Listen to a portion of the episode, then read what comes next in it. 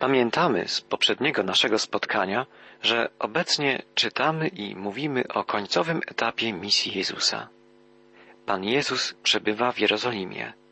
Jest to już ostatni dzień przed Jego ukrzyżowaniem. Jezus spożył ze swymi uczniami wieczerzę i rozmawia z nimi, wykorzystując ostatnie chwile na przekazanie im ważnych prawd. Ostrzega apostołów przed tym, co ma nastąpić w najbliższej przyszłości. W 35 wierszu 22 rozdziału Ewangelii Łukasza czytamy Potem Jezus zwrócił się do wszystkich. Kiedy was rozesłałem bez pieniędzy, bez torby, bez sandałów, czy zabrakło wam czegoś? Niczego, odpowiedzieli. Uczniowie doświadczyli wspaniałych chwil, gdy Pan Jezus wysłał ich po raz pierwszy z misją niesienia Ewangelii innym. Jezus posłał wtedy swoich apostołów, by odszukali zagubione owce z domu Izraela. Teraz Pan zamierza wysłać ich z nową misją, nowym poselstwem. Ich zadaniem będzie rozgłoszenie dobrej nowiny na cały świat. Jezus mówi, Teraz jednak, kto ma sakiewkę i torbę, niech je zabierze, a kto nie ma miecza, niech sprzeda koszulę i kupi go. Gdy wyruszamy dzisiaj z misją głoszenia Ewangelii, musimy spakować walizkę, zabrać dokumenty i pieniądze. Musimy zatroszczyć się o bezpieczeństwo swoje i swoich bliskich. Warunki dla pracy dla Pana zmieniają się. Narasta zło. Warunki, w których przyszło działać apostołom Jezusa, też zmieniły się drastycznie. Nadeszły trudne dni. Jezus ostrzega swoich uczniów przed doświadczeniami, jakie ich czekają. Wiemy, że poza Janem, któremu Pan przeznaczył szczególne zadanie, nikt z apostołów nie zmarł śmiercią naturalną. Zginęli, oddali swoje życie w służbie dla Jezusa. Pan Jezus mówi, zapewniam was, że musi się stać ze mną to, co zapowiedziane w piśmie. Zaliczono go do przestępców. Tak, wszystko, co mnie dotyczy, spełnia się. Jezus zapowiada swoją rychłą śmierć. Zapowiada dopełnienie się dzieła odkupienia zapowiedzianego przez proroków. Uczniowie rzekli, Panie, spójrz, mamy dwa miecze. Wystarczy, odpowiedział Jezus. Jezus chce uświadomić uczniom niebezpieczeństwa, jakie ich czekają. Nie chodzi mu natomiast o to, by zbroili się po zęby i nastawiali się na walkę zbrojną. Nadchodzi moment, w którym nasz Pan po raz ostatni udaje się na górę oliwną. Potem Jezus, zgodnie ze swoim zwyczajem, poszedł w towarzystwie uczniów na górę oliwną. Gdy już byli na miejscu, powiedział do nich: Módlcie się, aby się nie załamać podczas wielkiej próby. Po wieczerzy Jezus poszedł ze swymi uczniami na górę oliwną. Czynił tak każdego dnia w trakcie swego pobytu w Jerozolimie. Nigdy nie nocował w mieście. Co wieczór opuszczał Jerozolimę, żeby nocować w Betanii lub w Ogrójcu, zwanym też ogrodem Getsemane. W noc poprzedzającą ukrzyżowanie Jezus nie spał. Toczył bój z niewidocznymi dla uczniów siłami zła. Nie jesteśmy w stanie zrozumieć w pełni tego, co działo się w Ogrójcu. Wiemy jednak, że Jezus zwyciężył tam szatana. Jego zwycięstwo dopełniło się potem na krzyżu Golgoty. Na początku ziemskiej służby Jezusa szatan, jak pamiętamy, kusił go. Oferował mu królestwa całego świata, jeśli pokłoni się przed nim i odda mu cześć. Oznaczałoby to oczywiście ominięcie krzyża Golgoty. Ewangelista Łukasz napisał wtedy, że Jezus odparł atak szatana i że diabeł odstąpił od Pana na pewien czas. Na jak długo? Widzieliśmy, że szatan atakował Jezusa wiele razy. Ścierał się z Panem, gdy wypędzał on demony, gdy uzdrawiał chorych, gdy obnażał zło tkwiące w ludziach i w ich otoczeniu. Ze szczególną mocą szatan zaatakował jednak teraz, u kresu misji Jezusa. Tak jak na początku ziemskiej działalności Pana, diabeł chciał odwieść Jezusa od pójścia na Golgotę. Pamiętamy, że w rozmowie z Piotrem, gdy Jezus zapowiedział, że będzie cierpiał i że poniesie śmierć, a Piotr nalegał, by Pan starał się uniknąć śmierci, Jezus powiedział do Piotra, Zejdź mi z oczu, szatanie, jesteś mi zawadą, bo myślisz nie na sposób Boży, lecz ludzki. Szatan czynił wszystko, by odwieźć Jezusa od krzyża. Zaatakował jeszcze raz w Getsemane.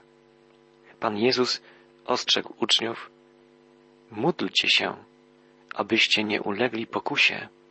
Następnie odszedł od nich na odległość rzutu kamieniem. Padł na kolana i tak się modlił.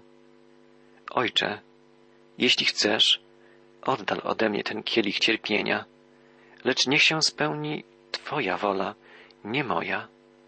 Jak daleko można rzucić kamieniem? Na taką odległość oddalił się Jezus od swych uczniów, zanim upadł na kolana, żeby się modlić.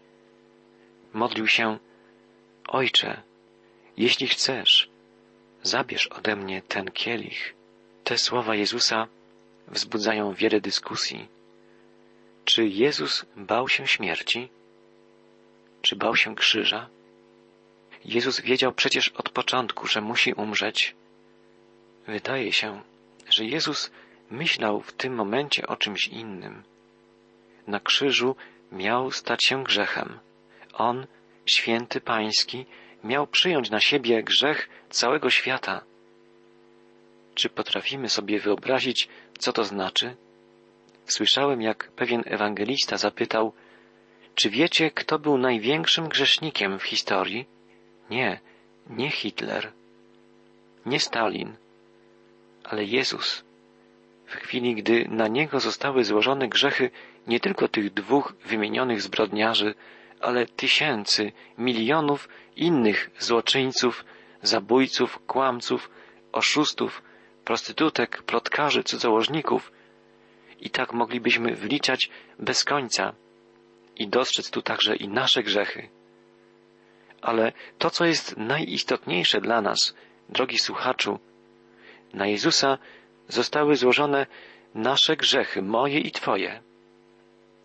To wszystko musiało być czymś tak ohydnym, tak wstrętnym dla Jezusa, że przez chwilę wzdrygnął się i zawołał Ojcze, jeśli to możliwe, niech ten kielich mnie minie.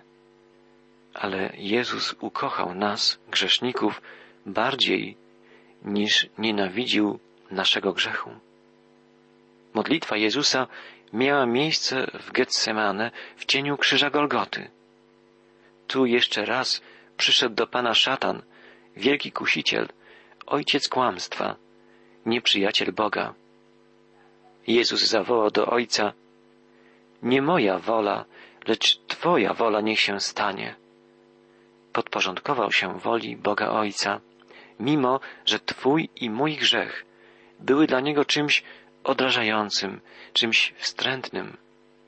Wtedy ukazał się anioł z nieba, by dodać mu sił, czytamy. Tylko Łukasz pisze o aniele, który przybył, żeby umacniać Jezusa. Również tylko Łukasz odnotował fakt, że podczas kuszenia Pana na pustyni usługiwali mu aniołowie. Nasz Pan Jezus natomiast w śmiertelnym zmaganiu modlił się żaliwie, czytamy dalej, a pot spływał z niego na ziemię, jak krople krwi. I znów tylko Łukasz, który był lekarzem, pisze o tym, że gęste jak krew krople potu spływały z ciała Jezusa na ziemię, gdy się modlił w ogrójcu. Moglibyśmy szukać odpowiedzi na pytanie, co się wydarzyło w czasie modlitwy Jezusa w Getsemane, próbując korzystać ze współczesnej wiedzy biologicznej czy medycznej. Ale tak naprawdę nie jesteśmy w stanie ani pojąć, ani opisać cierpienia Pana Jezusa w pełni człowieka i w pełni Boga. Wiemy to, co najważniejsze, że Chrystus przelał swoją krew i zmarł za nas, żebyśmy mogli żyć, żyć wiecznie. Pan Jezus powiedział, przyszedłem po to, byście mieli życie i byście mieli je w obfitości. Pan Jezus tak bardzo umiłował ten zagubiony świat, że sam zszedł do nas, uniżył się nisko, jak tylko mógł najniżej, żeby nas zbawić. Przyjął na siebie cały nasz grzech. Świat go odrzucił. Ludzie, których przyszedł ratować, ukrzyżowali go. Każdy z nas musi postawić sobie pytanie, czy ja należę do tych, którzy odrzucają Jezusa? Do tych, którzy nie chcą przyjąć Jego daru zbawienia, zaprzeczając wszystkiemu, co dla nas uczynił? Zatrzymajmy się przez chwilę w ogrodzie Getsemane. Wsłuchajmy się w słowa modlitwy Pana. Czy potrafimy wczuć się w Jego cierpienie, w zmagania Jego duszy? Czy dosłyszymy padające na ziemię krople potu zmieszane z krwią? Przypatrzmy się tej postaci klęczącej pomiędzy drzewami oliwnymi. Przypatrzmy się naszemu Zbawicielowi. Już wkrótce zawiśnie na krzyżu. Potem skończył modlitwę, czytamy dalej, i zbliżył się do uczniów, którzy przygnębieni ułożyli się do snu. Dlaczego śpicie? zapytał. Wstańcie i módlcie się, aby się nie załamać podczas wielkiej próby. Właśnie gdy to mówił, nadciągnęła gromada pod przewodnictwem jednego z dwunastu, który miał na imię Judasz. On to zbliżył się do Jezusa, aby pozdrowić go pocałunkiem. Jezus jednak odezwał się do niego. Judaszu, tym pocałunkiem zdradzasz Syna Człowieczego. Jakże tragiczna to scena. Judasz, znając miejsce, w którym Jezus zwykle odpoczywał i modlił się, prowadzi tu jego nieprzyjaciół. Całuje Jezusa. Pocałunek zawsze wyraża miłość i oddanie. Judasz całuje Jezusa, by go wskazać i wydać jego oprawcom.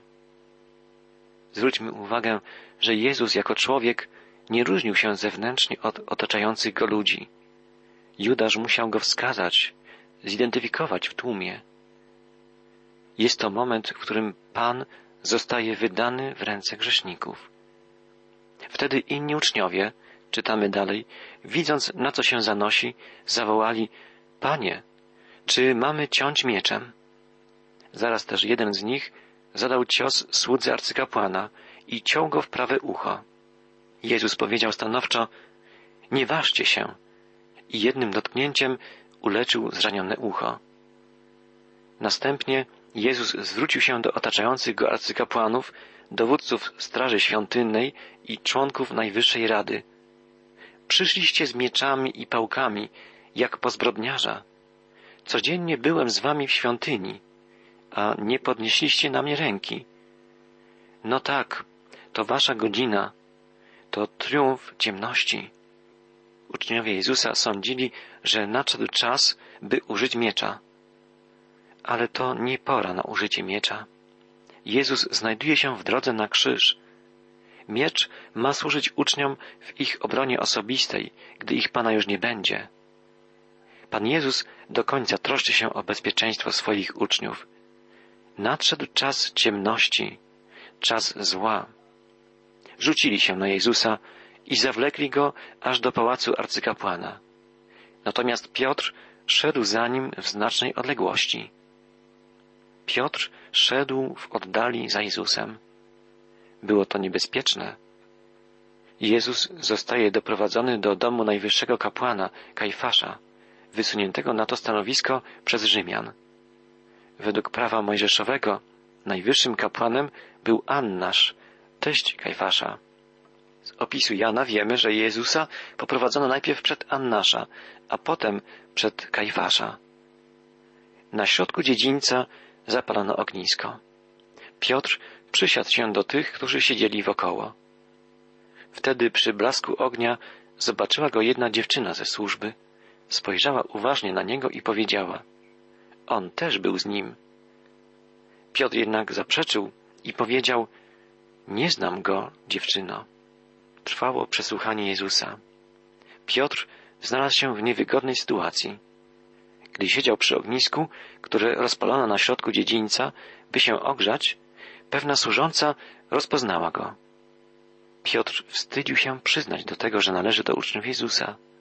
Czy nam nie zdarzyło się już kiedyś coś podobnego?